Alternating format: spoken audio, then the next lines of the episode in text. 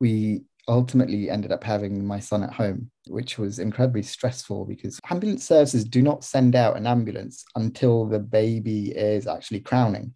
I overheard the operator on the phone while I was on the phone telling a colleague of his, We're not going to send out the ambulance, the baby's not here yet. And so I was at home having to deal with my partner and had no understanding of what was happening. Absolutely nothing made sense at that point. After my son was born, they wrapped him up and the paramedics gave him to me and they were like, well done, congratulations. And I was just thinking, why? What am I being congratulated for?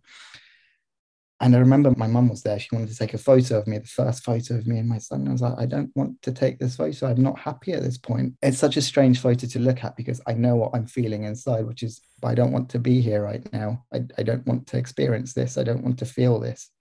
And I'm almost kind of in my head going, why am I not feeling something else? Where is the love? Where is the joy that I'm meant to be feeling that everyone's told me I'm going to experience at this. And outwardly, I'm doing all the things you'd expect me to do. I'm, I'm pretending I'm, I'm happy. Yes, I'm feeling really joyful. And thank you for congratulating me. Inside, I'm like a shell, almost like there's nothing there. Having a baby is meant to be the most joyful time of your life. But for many mums and dads, it can be the hardest and at times the darkest of places. Welcome to season two of Blue Mum Days, the podcast for anyone struggling with parenting. All the stories shared here are from the heart. These are real conversations and may be triggering, so please listen with discretion. Today's episode covers feelings of suicide. We will also signpost you to help in the show notes. Thank you. This episode was recorded during the spring of 2022. Today's guest is Professor Viren Swami. Ranked in the top 2% of the most cited scientists in the world, Viren is the author of over 300 academic papers and three books, including Attraction Explained. Viren is Professor of Social Psychology at Anglia Ruskin University, where he is co director of the Centre for Groups and Societies. He is also adjunct professor at Perdana University, where he is director of the Centre for Psychological Medicine.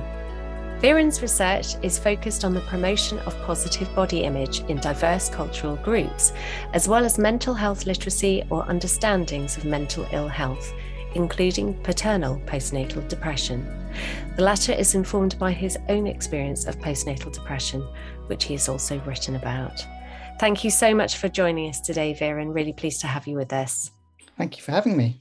First of all, if we could start out and get a sense of you before you had your son, you know, what you were like as a person and what you were doing in terms of your, your work. Wow, that is a huge question. What was I like? I don't know. I, I, I was generally happy. My partner and I had got married, I think, a year before our son was born, maybe a year and a half before our son was born. Um, I just got my my professorship at, at, at Anglia Ruskin University. So life was generally quite good. And how did you view sort of becoming a parent? Were you excited?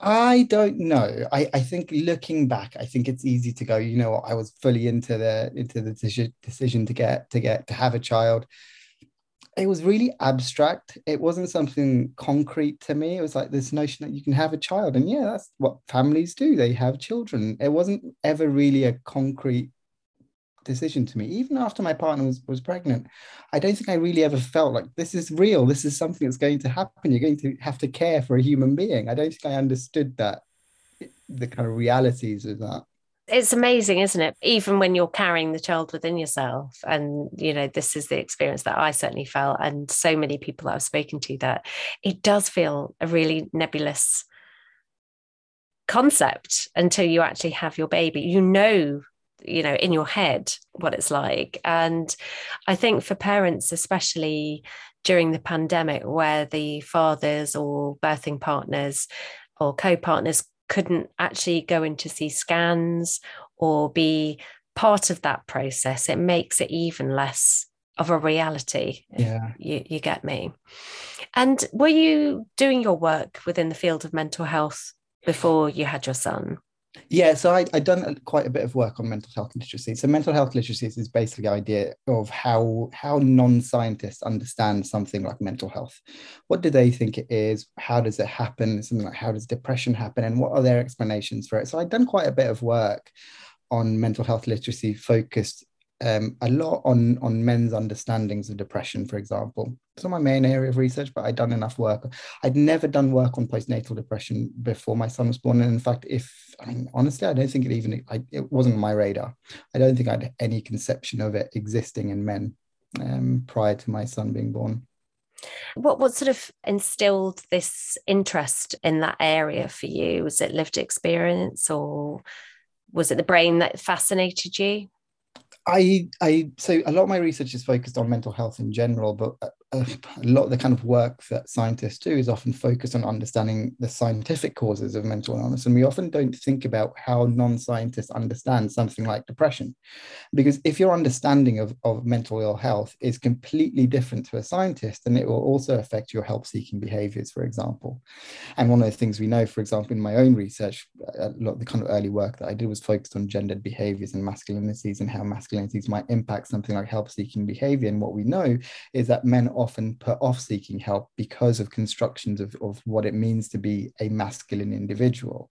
Um, asking for help doesn't fit with our conceptions of what it is, what it means to be masculine. Um, so my my kind of interest in in mental health literacy derived from this kind of gendered binary of of help seeking, basically that men often put off help seeking. They often have difficulty articulating mental illness and mental ill health because they don't have the tools to communicate something as simple as saying, I'm struggling. It's funny because a lot of men find it difficult speaking, you know, going forward to their GP about physical health. And so, yeah, I can totally understand why talking to somebody about mental health is even tougher. And I was going to say, if there are any fathers listening to this podcast right now, please keep listening because obviously speaking to Viren and his own experience is incredibly relevant. But I would also highlight the episodes with Mark Williams and Elliott Rae, and also my interview with Dr. Andrew Mayers, because all of those episodes deal with the experience that, that men have with postnatal depression. And it's a complete myth that men don't or, or aren't affected by postnatal depression or the perinatal period because actually uh, i think the the latest statistic is one in 10 men it varies a lot depending on on how you you measure something like postnatal depression. It depends on the time frame that you're talking about but yeah generally between 8 and 12 percent of first time fathers will experience debilitating um, depression, anxiety, um, often extreme stress as well. Um, and often they're not singular experiences. We often talk about postnatal depression, but postnatal depression is often comorbid with anxiety and high levels of stress. Um, and so this, I, I suppose, the kind of broader idea is that you know we don't think about postnatal depression as affecting men because it's often a term that we use almost exclusively for mums. And i often think you know if we just said a dad was depressed and we don't use the term postnatal depression we would almost instinctively say that dad should get some help. They should seek professional help. But as soon as you apply the term postnatal depression people get upset about this. They think we're trying to steal kind of limited funding that's available for, for mums postnatal care which we're not or they think it's something where men have already had privilege historically and they want even more privilege now. And it's not the case. I think all we're simply saying is that these if these issues affect men and if to the extent they do affect men we should be seeking help for men. We should be offering the, offering them the care that they need to ensure the best possible chance for the entire family family unit to flourish and it's like mm. saying if someone's in, in, your family is struggling, you don't want to help them because of a term, because of a, of a semantic use of, a, of language. It's, is to me seems really not just offensive, but also quite ridiculous. Um, if you flip from that to saying a person was depressed following the birth of a child, the instinct would be we should get that person some help. Yeah, yeah. And the hard reality is that there should be greater funding for everybody. And early intervention is so important, not just for the parents' well-being, but the well-being of the entire family, and that includes the child. So are you happy to talk about the circumstances leading up to the birth and, Yeah. and the birth? Was it an easy pregnancy? Did everything go to It plan? was easy-ish. I, I think I'd become quite estranged from my partner quite early on in the pregnancy. I think partly it, it was didn't seem real to me. It didn't seem like I was it wasn't affecting me. It was I was excluded from the experience, and that was quite difficult. And I didn't really understand it at the time. I don't think I had a conscious awareness of me thinking, "Oh, I'm not part of this process, therefore I'm going to exclude myself here or kind of estrange myself from my partner." But I think over time, what did happen was that I felt increasingly like I was not part of the process. Um, but her pregnancy itself was relatively straightforward. Um, the the one complication is the right word. The one spanner in the works was we'd planned to go to hospital, um, but um, we ultimately ended up having my son at home, um, which was incredibly stressful because for the Mm. I, I don't know if you know this, but ambulance services do not send out an ambulance until the baby is actually crowning. oh my Um, gosh, really? I overheard the the operator on the phone while I was on the phone telling some a colleague of his, "We're not going to send out the ambulance. The baby's not here yet."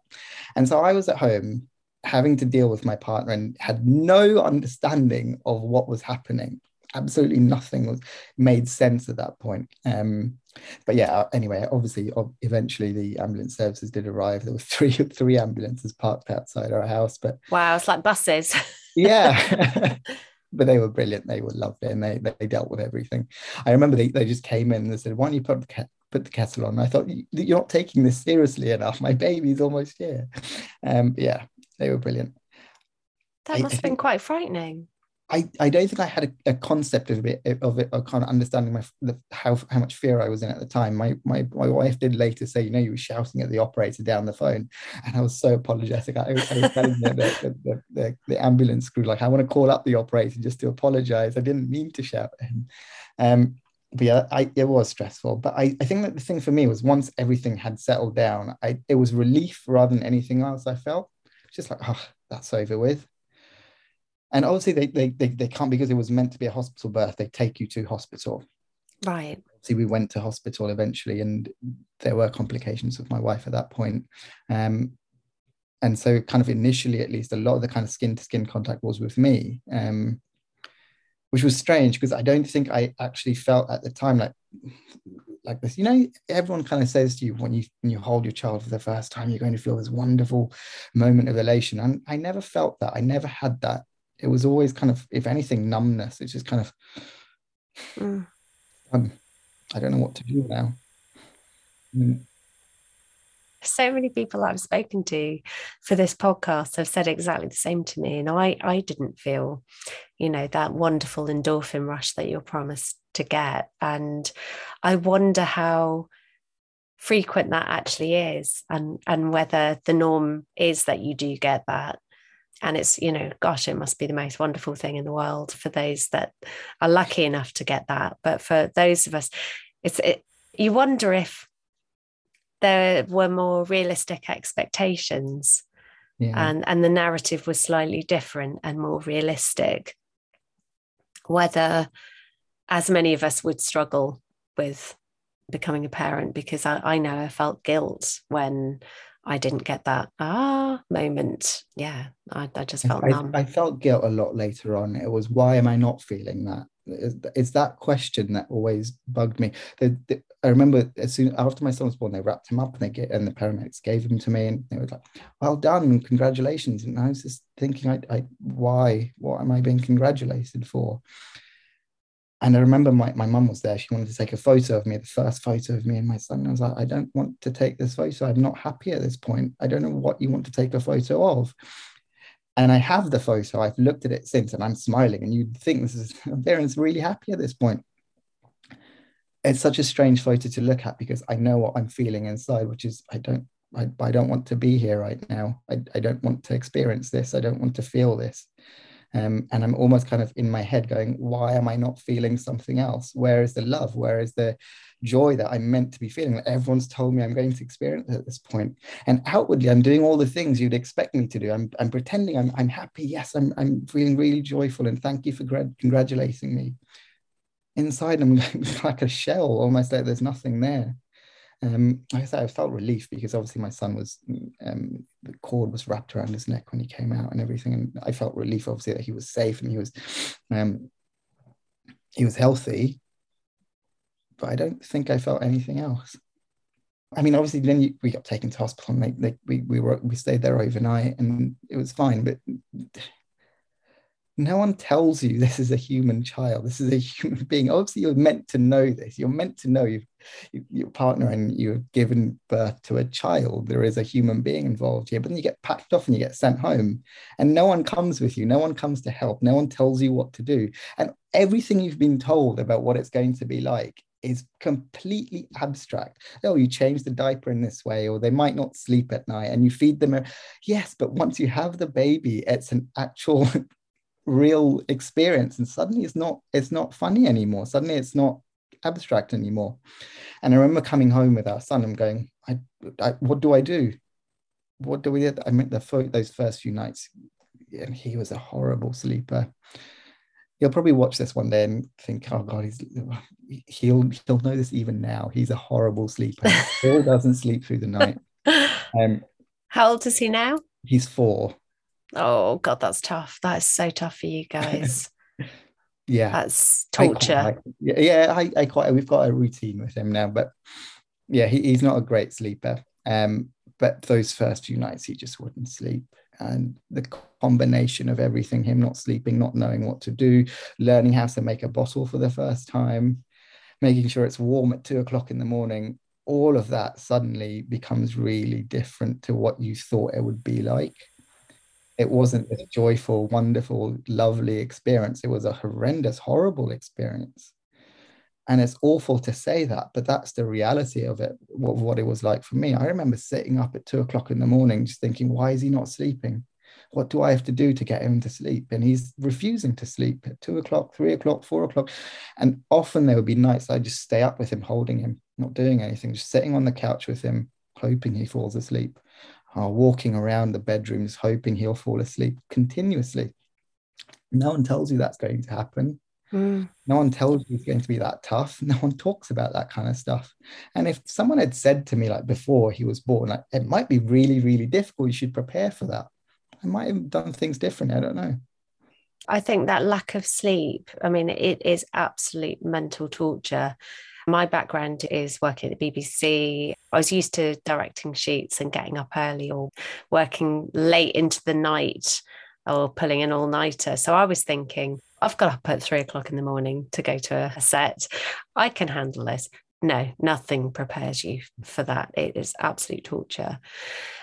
And as well, the crushing responsibility, as you say, that suddenly you are responsible for a human life and you don't get anything as responsible as that. And that's what I really struggled with, especially in the early days.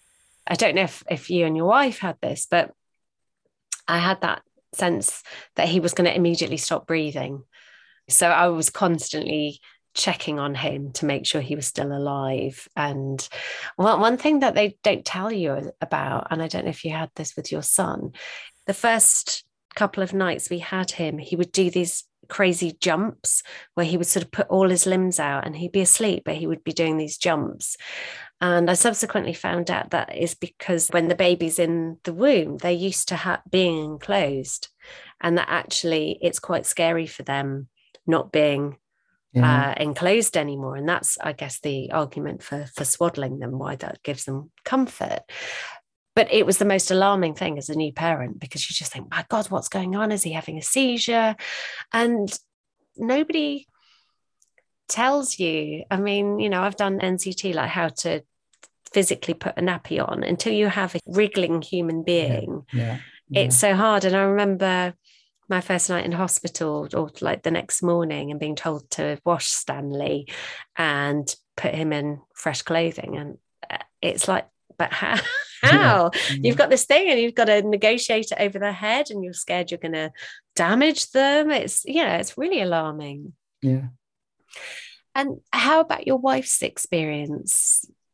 Traumatic birth for her as well. It was a traumatic birth for her. I, I think she had the experience of I'm immediately in love with my child. The difficulty for her was I think obviously she had to cope with all of that, uh, kind of the, the, the lack of sleep and learning everything afresh. And I think over the first few weeks, what she also ended up having to do was to start worrying about me and why I was struggling. And I think it was a dual thing. I think it was partly why is Viren struggling and is he struggling with our child? Or when he's having to look after our child, we essentially kind of had this kind of shift system where I would do some of the kind of night shifts and then she would take over. And I think for her, there was a concern about is Viren okay? Um, but is Viren okay to look after my child as well? And that, that was really tough for her, I think. I think one of the difficulties when talking about my own experiences is that it's not just my experience, it's my experience and how it affects my partner as well.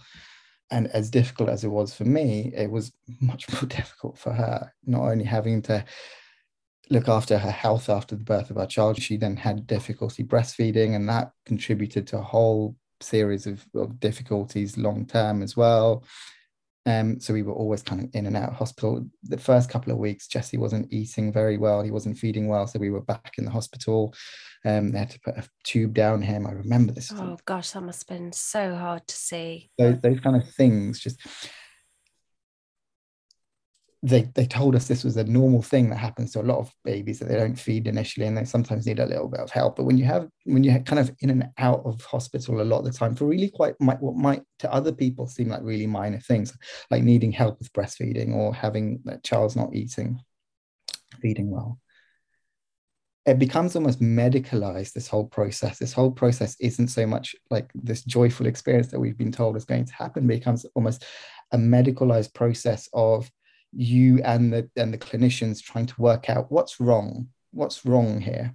Um, and for her that was really tough because i think she wanted the magical experience of wonderful things. And in a lot of ways she had that more than i did.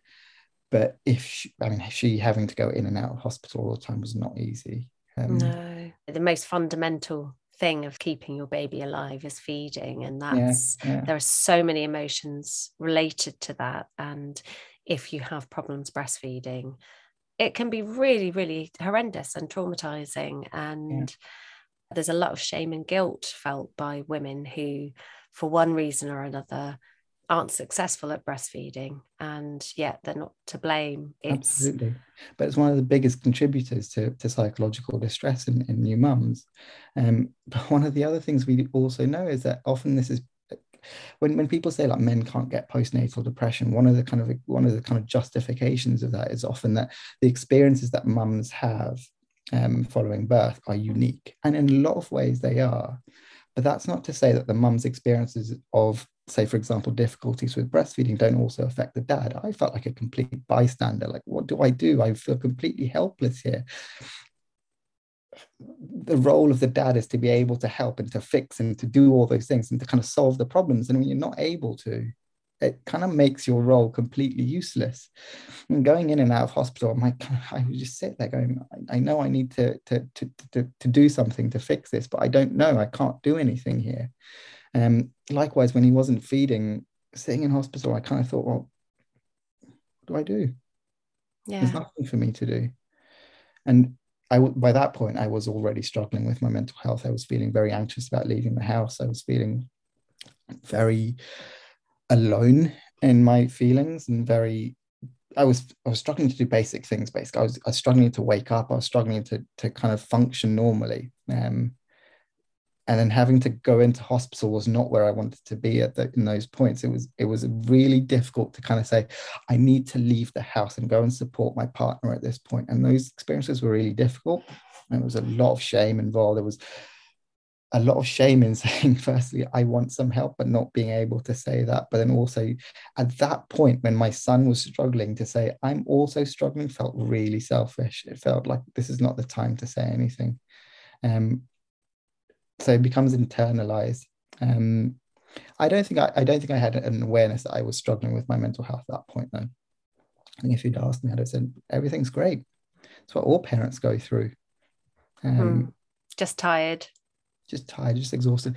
And you know, since then we've done research on this, and when one of the one of the findings that we had, well, one one of the studies that we had, we presented a case of postnatal depression. In one case, we told participants this was a mum, and this in the second case we told them it was a dad. Completely identical cases, right, experiences of depression here. But we didn't use the word depression. We simply asked participants to say, what do you think is going on here? And when it was a mum, about 90% of participants thought this is postnatal depression. They knew it. When it was a dad, only about 30% said it was postnatal depression. The top answer was tiredness and exhaustion. So even the way we view a dad experiencing psychological distress in the aftermath of a, of a, birth is to say this is not postnatal depression. We don't use this term for dads. We use the term exhaustion. They're simply tired which is not a mental illness. Being tired is not a mental illness. Mm. Just our language around this is really difficult as well. And that was the term I would use to myself. I was tired, I was exhausted, but I wasn't struggling mentally. I wasn't I didn't require help at that point. Did you try and speak to your wife? Because she could obviously tell something was going on. Communicate with each other? No, um, I was closed off by this point. I, I, think there were points when I was really struggling. I would, I would, just be sitting in bed crying and not understanding what was happening. And often this was hidden. I wouldn't do it in front of her. I, I think I tried as much. I, it's not possible to hide depression when you're living with someone, particularly in those circumstances. But I think I tried to hide it as much as possible. Um, and I mean, to be honest, I think if you, if you saw me, I, I was still going to work, for example. Mm. And I don't think any of my colleagues would have known that I was I was struggling. I went to work, I was functioning. I'd go to the gym occasionally. None of my none of my friends there would have known anything was wrong. Um, and also because uh, kind of after you have a, a child, I don't know if this happens to everyone. I certainly kind of became not estranged is not the right word. I just didn't see the close friends I had as often as I did previously, and so there were no lines of communication to say, Viren, are you are you okay? Are you struggling here? Um, I think I, I chose intentionally not to talk to my wife because I think it wasn't about me. And I made that decision quite early on. This process isn't about me, it's about my son. And I can I can look back now and I'm a really big advocate of supporting the family unit now. But at the time, it was I need to support my son. My son requires care, not me. My wife requires care, not me. Um, it wasn't so much of not being deserving, it was a case of I'm not the one that requires help because there's nothing wrong with me. Um, and if there's nothing wrong with me, then why are you asking me if I need help?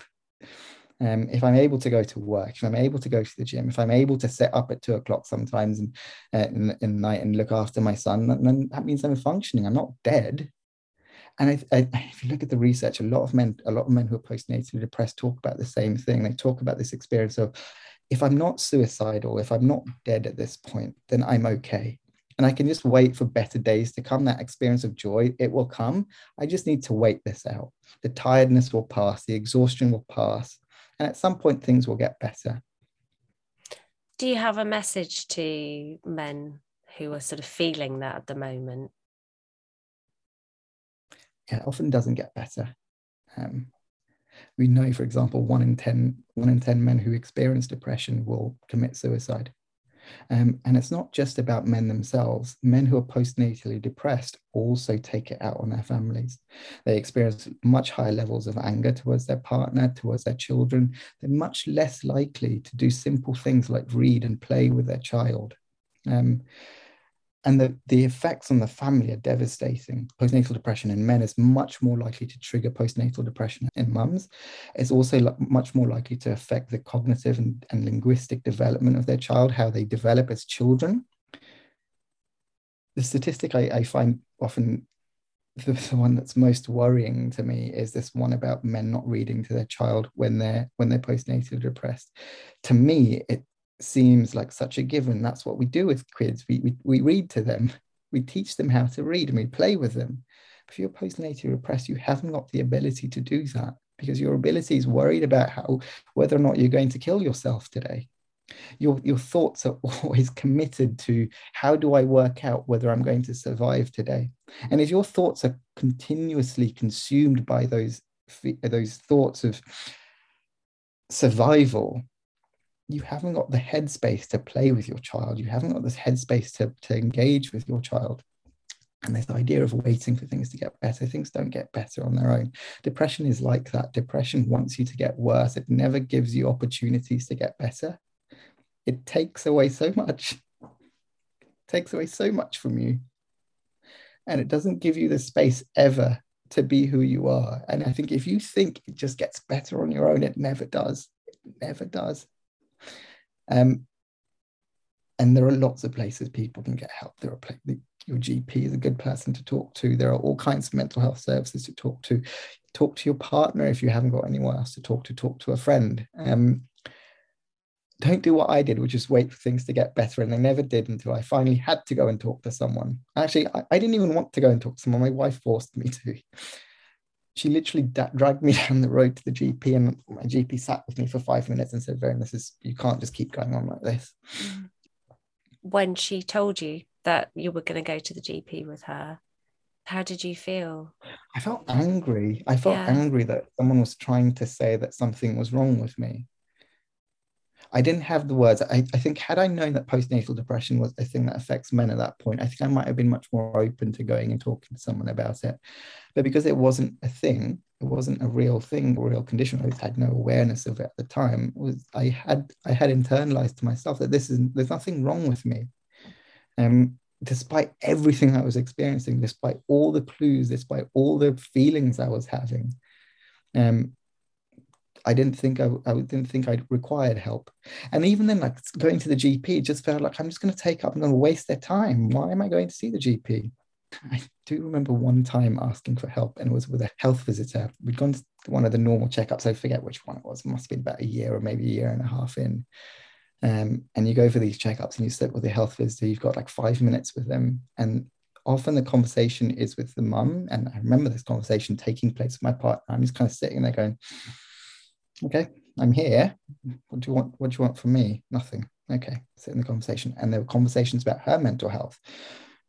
And I remember this one time I just piped up and I think I might need some help. And the health visitor, I, I, I'm not blaming her in the least because I think it's a lack of time, it's a lack of training, it's a lack of information about how you talk to men. And she just went, You don't need help. You're the dad. What? Um, get on with things. You're the rock of the family. And I went, yeah, I am the rock of the family. I'm never going to bring this up ever again in my life. Um, wow. And in fairness, I said it as a almost as a kind of a joke, like I'm having struggle, I'm struggling too. And it's not her fault. I think health visitors in this country are not trained to talk to dads. They're not, they don't receive training. And if you haven't got the training to be able to understand when a cry for help is a cry for help and not a joke, then you're going to miss it. Um, they also don't have time. If you've got five or 10 minutes to have a conversation, and often men need a lot more time to be able to vocalize something like depression. And particularly if men don't have the words to be able to say, I am depressed, they're not going, they're not going to say that. They might say, I'm feeling very angry, I'm drinking much more, or I'm going to the gym and spending time out of the house a lot more than I used to if you're trained to pick up on those things as cues to depression, then you're much more likely to have conversations with men that might go like, okay, you might be postnatally depressed. We should think about getting you some help. So I don't blame her at all. But that early experience made me think, I don't talk about this to help to health professionals. They will shame me. They will make me feel like mm. something's wrong. Um, and so I came away thinking I don't want to have these conversations with with GPs or anyone else for anybody in the medical profession listening to this, those words can be so damaging, you know. And I'm so thankful that you're you're here, you know, you're here and you're chatting to us.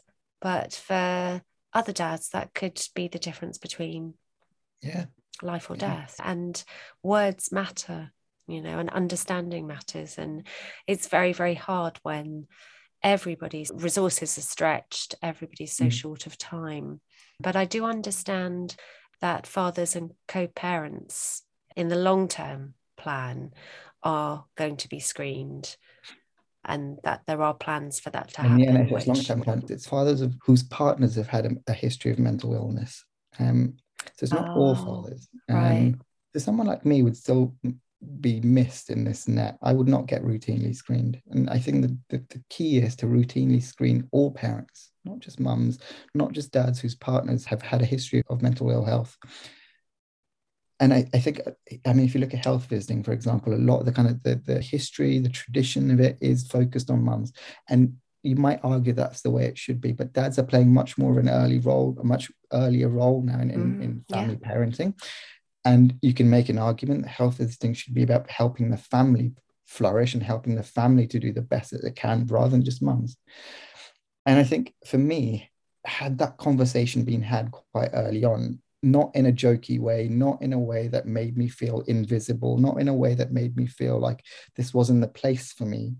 I think I might have been much more open. I don't know. It's possible I might not have been, but it's possible I would have gone, actually, you know what? I'm going to think about this a bit more and maybe think about whether I need professional help at this point. It took my wife two years of living with a depressed individual before, I think more or less two years, before she dragged me to the GP and before someone actually said, this requires care. This is not something you can deal with on your own.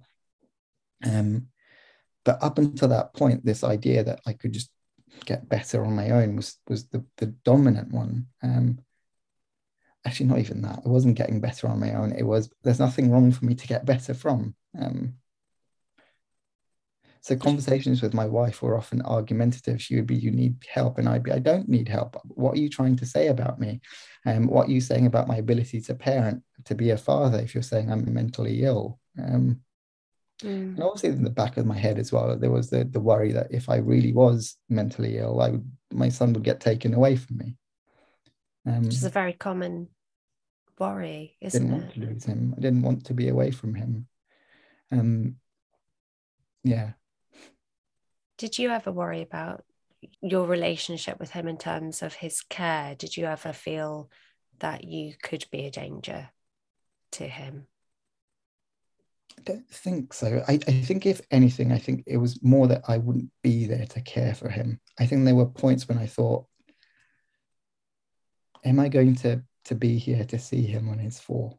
Am I going to be able to, to see him grow up? And it was that that worried me more. Um,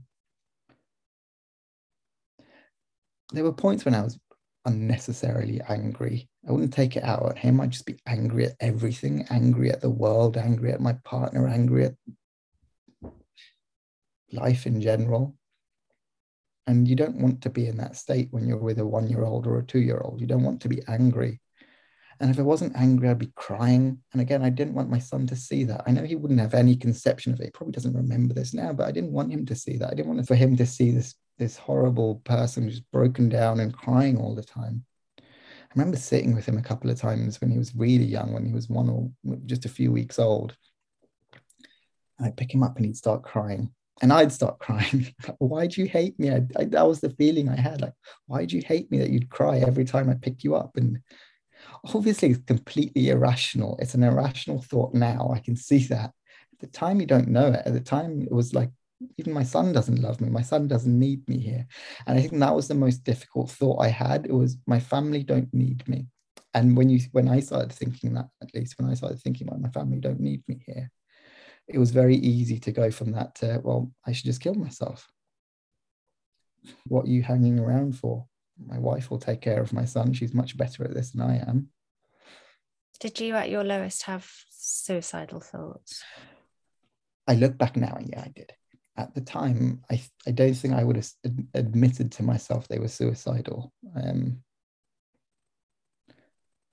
there's always a way of justifying, there's always a way of rationalizing it as completely normal. Um, you can be sitting in bed just thinking, I should just kill myself now. They don't need me, they won't know the difference. Mm-hmm. I don't make any difference here anyway. You're sitting in bed thinking those thoughts and just going, these are just thoughts. And that's the way of rationalizing it. That's the way of saying these are not real things that are going to happen.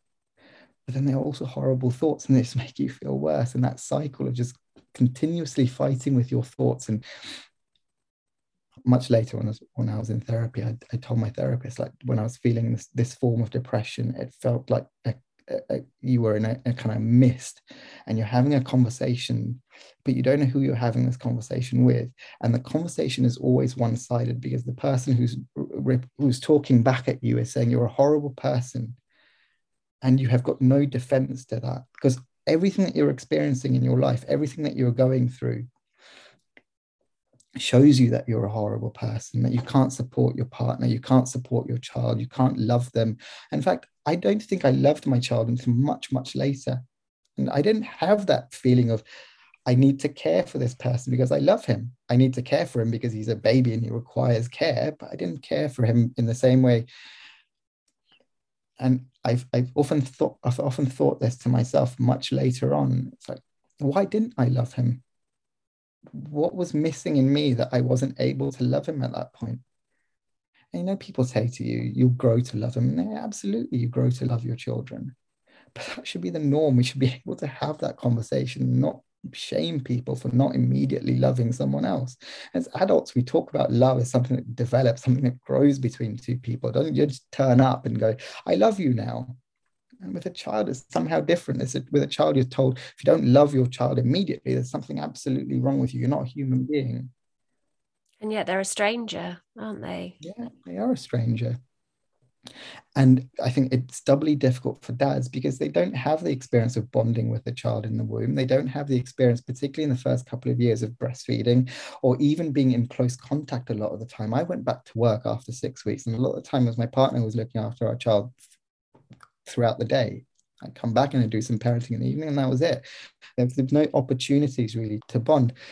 And a lot of dads say the same thing. It's not until the child begins to interact that they begin yeah. to form a bond. And and yeah. I mean, the fact that you had six weeks off is actually unusual because so many dads go back to work like one or two weeks after. Yeah. And the thing is, as well, by the time you know, a lot of dads come home from work, it's bedtime for the baby and you know the last thing the mum wants is is for dad to come in and throw them up in the air when they're trying to get them settled for, yeah. for bed it's so so tough what was the turning point for you what made the difference in terms of your recovery my wife wrote me a letter um i've still got the letter i, I keep it I, I, I don't want to frame it because it just reminds me of where I was, but she wrote me a letter just saying, Jesse loves you. He wants you to be here with him. I don't think until that point I'd realized how bad I was and how estranged I was, not just from her, but from him, and how I wasn't being able to be a dad because of my depression.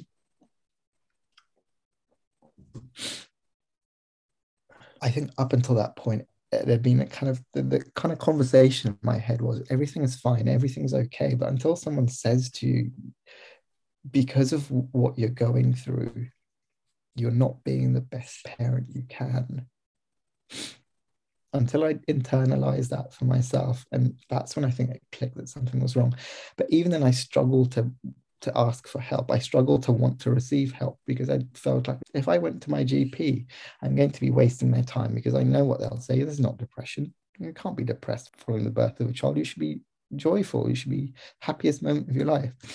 I think the other turning point was actually going to see my GP and I sat down with her for five minutes. She's got 10 minutes in total to see me. And she said, This is what I've been going through. And she said, Viren why can you come and see me earlier? And I think for, for someone in a position, especially after my kind of experience with the health visitor, for someone in a position of healthcare to say to me, this is depression, and to not make a deal about it, to not to not make it about being shameful, to kind of go, this is what a lot of people experience. There's nothing wrong with experiencing this. And to ask for help for this should be the norm, not the other way around. And and crucially, it's not your fault. It's not something you brought upon yourself. And I think that's the hard thing. You know, it still feels, gosh.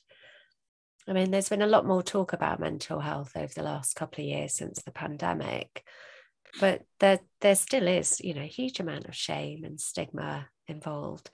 What would you say to any dads listening now who are relating to what you're saying, but have so far been too frightened or in denial or unwilling to seek support? I think a lot of men who are depressed often think they can do it on their own. Um, and this is a common thing we see with a lot of men when they when they internalize this when they talk about their masculinity and how it's almost feminine to ask for help. I often say to them, you know what? what's the most masculine thing you can do is to look after your family, to care for your child, to care for your partner. And to be able to do that, sometimes we need to ask for help. Sometimes we don't know what the difficulty is that we require help with. And sometimes just having a conversation is the starting point for a different journey that you go on. I've often said there isn't a single pathway into care. There are lots of different pathways into care. For one individual, it might just be having a conversation with your partner and saying, I'm struggling with this. I don't know what to do here. For another man, it might be about going to have a conversation with GP and getting medication. For someone else entirely, it might be about entering into a period of psychotherapy for a while. I don't prescribe a format or a, a route into, into recovery, but that is the most important thing that you can't fight depression on your own. Depression is something it's, it's debilitating. And if you don't receive help if you don't get help the likelihood of recovery is is minuscule. It doesn't get better on its own. It never does. That's not how depression works. Depression ultimately is here to take your life I've talked to lots of men about this, and often the, the difficulty is that first step of getting help and and being able to take that first step is really difficult. And often they need an impetus. They need to see that something is detrimental. And my, i always say you know obviously at the time i was the same but looking back i know now what i didn't know then which is that if you keep going down this route of non-help seeking what will eventually happen is that it will take its toll on your partner, it will take its toll on your children, and that's not what you want. Even if you frame this in the most positive, masculinist way you can, you want to be the strong man. The strong man cares about his family. The strong man looks after his family. And if you don't want to get help, you are showing signs of weakness because you're not caring about the people who require care. I think that's incredibly powerful. And I think yeah, you know, I think Mark Williams puts it as the quicker you get help, the quicker you recover. And that's so important for the is, whole family. I, I, do think though, I, I, think there's also this idea, which I don't think I, I necessarily believe that once you're in care, everything gets better. It took me a very long time to get to a place where I was able to parent my child in a way that I was happy with. Um, it's often not a linear process either. You don't just go into care and something everything's wonderful and you're on a trajectory towards. God no, no, it's it's like a jagged line, isn't it? And horrible periods when uh, even when I was in therapy, I what's the word I'm looking for? Fall back down and mm. pick yourself up. And even in therapy, I was still suicidal for a long time. Um, and that's actually a normal not necessarily the suicidal ideation, but it's normal to have good days and then bad yeah. days. And I, I was lucky because I was able to go to the Cedar House support group. And I remember there was times when I felt so great and it was like, I don't need to be here anymore. I feel great. I don't have a problem anymore. You know, everything's mm-hmm. rosy. Mm-hmm. And then a week or two weeks later, I would be back to rock bottom, except I wasn't rock bottom. I was a little bit better. And yeah. you find that the bad days start gradually, and it is a gradual thing, get less and less, either less and less in, in terms of the time or in terms of the intensity. But it is, you know, it is a very jagged line yeah. and that it's okay. You're not going backwards. Yeah. Just think of the long game that's a very difficult thing to, to see when you're when you're consumed by thoughts of now and how horrible you are now. It's really difficult yeah. to set that aside and look to see if i get care i'll be better in the future I think the one thing I would say is even though that, that it's not a linear process, it's not a straightforward process, you're in a safer space. For me, as soon as I was in psychotherapy, I was in a safer space for myself, for my child, for my family. And like you say, you, you take one step every single day, and today is better than it was yesterday. And that mist that I talked about, it suddenly begins to evaporate, and you realize you're having this conversation not with anyone else, with yourself. It's been yourself this whole time telling you that you're a horrible person. And I think once once you've got to that point, whether it's through medication, whether it's just through talking, talking to a friend or a partner or talking to a psychotherapist, you suddenly realize these thoughts were completely irrational and they weren't my fault. Mm. And I think that's probably the really important thing that even though you are depressed, it's not your fault that you're depressed. It never is your fault. And you can blame your brain, you can blame your neurochemistry, blame anyone else you want. But until you get to that point to say, this is not my fault, what I've gone through, things don't get better. And you'll always have this continuous argument with yourself in the mist, sitting there going, I'm a horrible person, I'm a horrible person. And I think that's why for me, psychotherapy was really important. It provided a scaffold to say, let's look at this in a rational way, let's understand this. And here you're safe. You can have these conversations in a way that you're not having a conversation with this invisible person in the mist. You're having a real conversation with someone and they help you rationalize it. I think one of the really important things for me in psychotherapy was having a conversation where someone said, You're not a horrible parent. And I think for the first time, I suddenly went, This is possibly true. I'm not a horrible parent. I can actually do this. I'm a good person. I'm a good parent. I remember taking Jesse into therapy once because she wanted to see how we interacted. And obviously, it's a stilted interaction because you know someone's watching you play. And she said, You know what, this is not the worst I've seen. I've seen people who can't even do basic playing. And you're, you're yeah, doing that. Yeah. You're doing that here.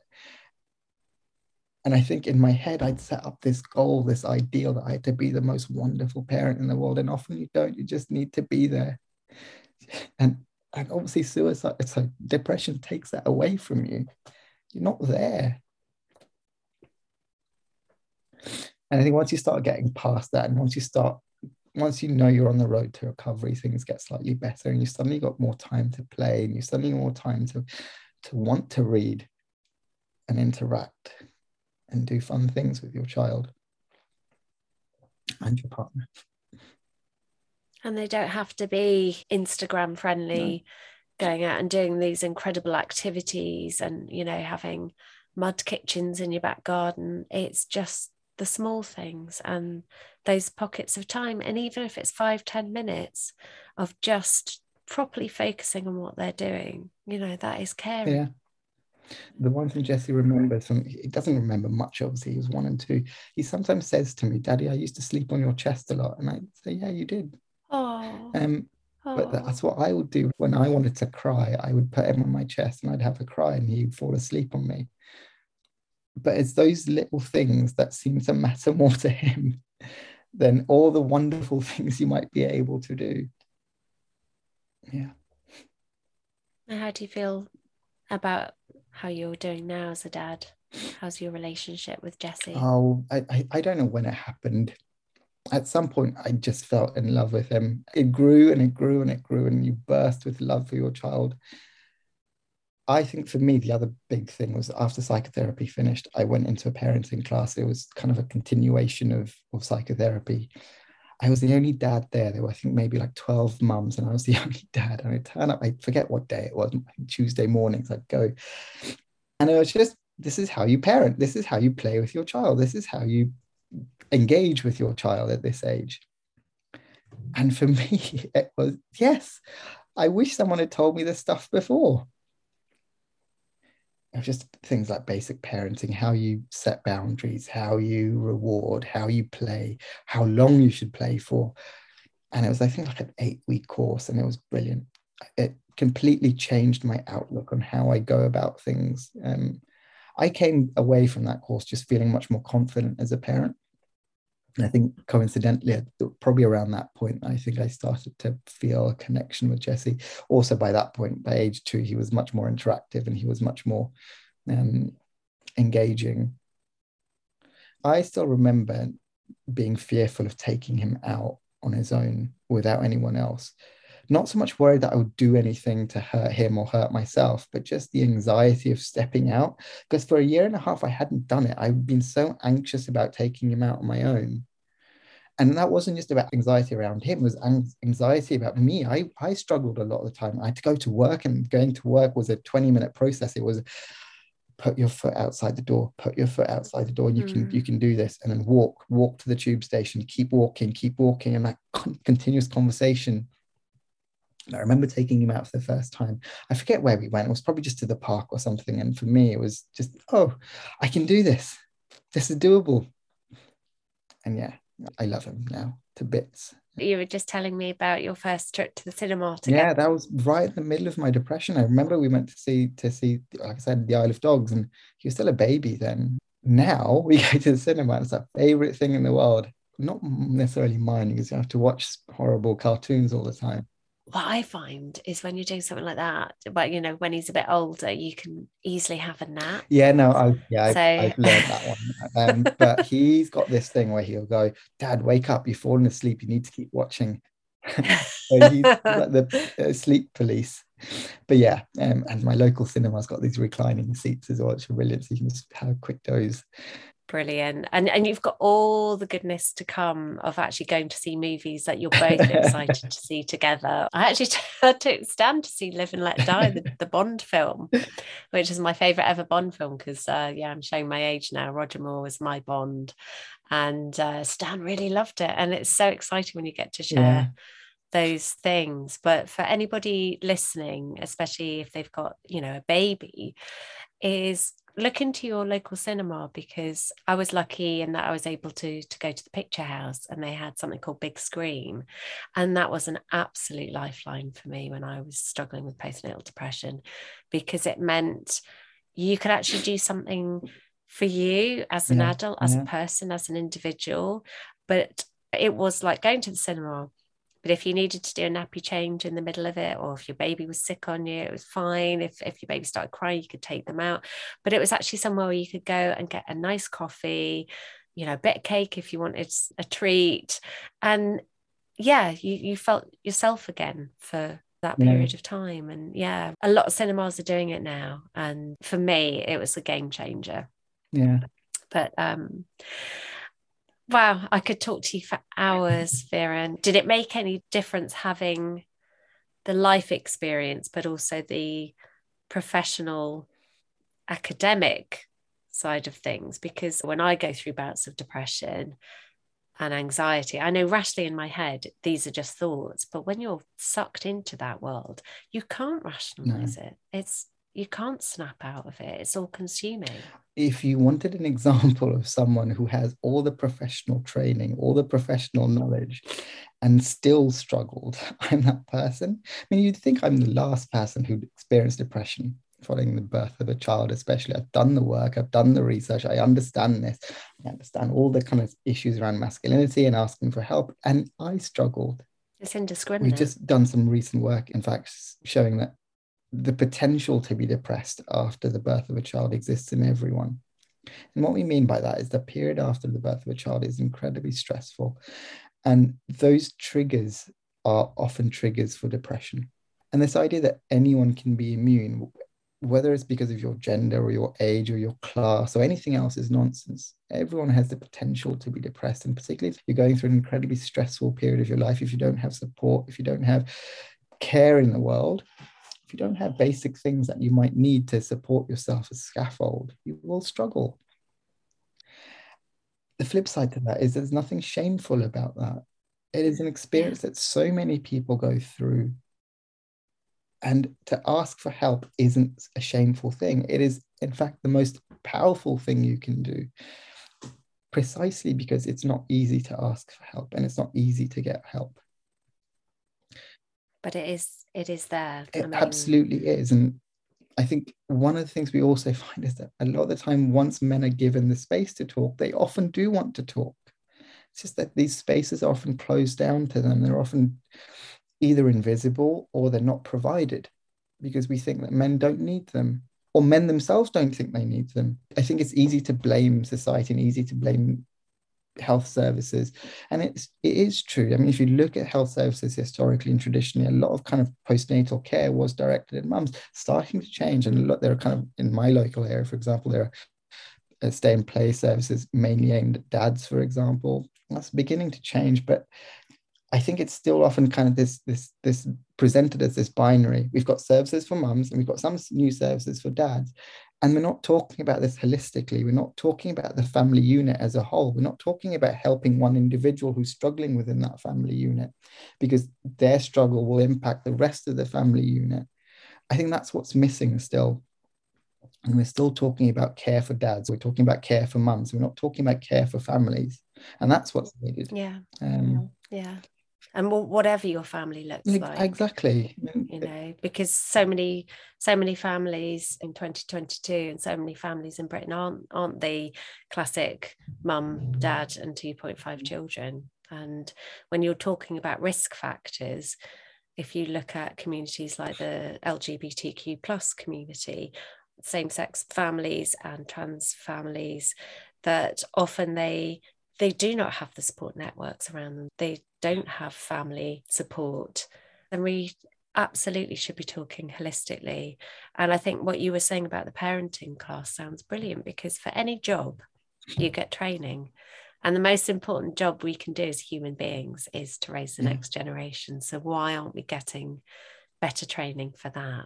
I, I think that Um, having gone through this and come out the other side, I- I think the two things I would say that would make the biggest difference almost immediately. One is routine routine screening of all new parents, not just mums and not just mums, not just dads whose partners may have a history of mental illness. I think all parents should be screened for, for mental illness or si- or risk of mental illness following the birth of a child.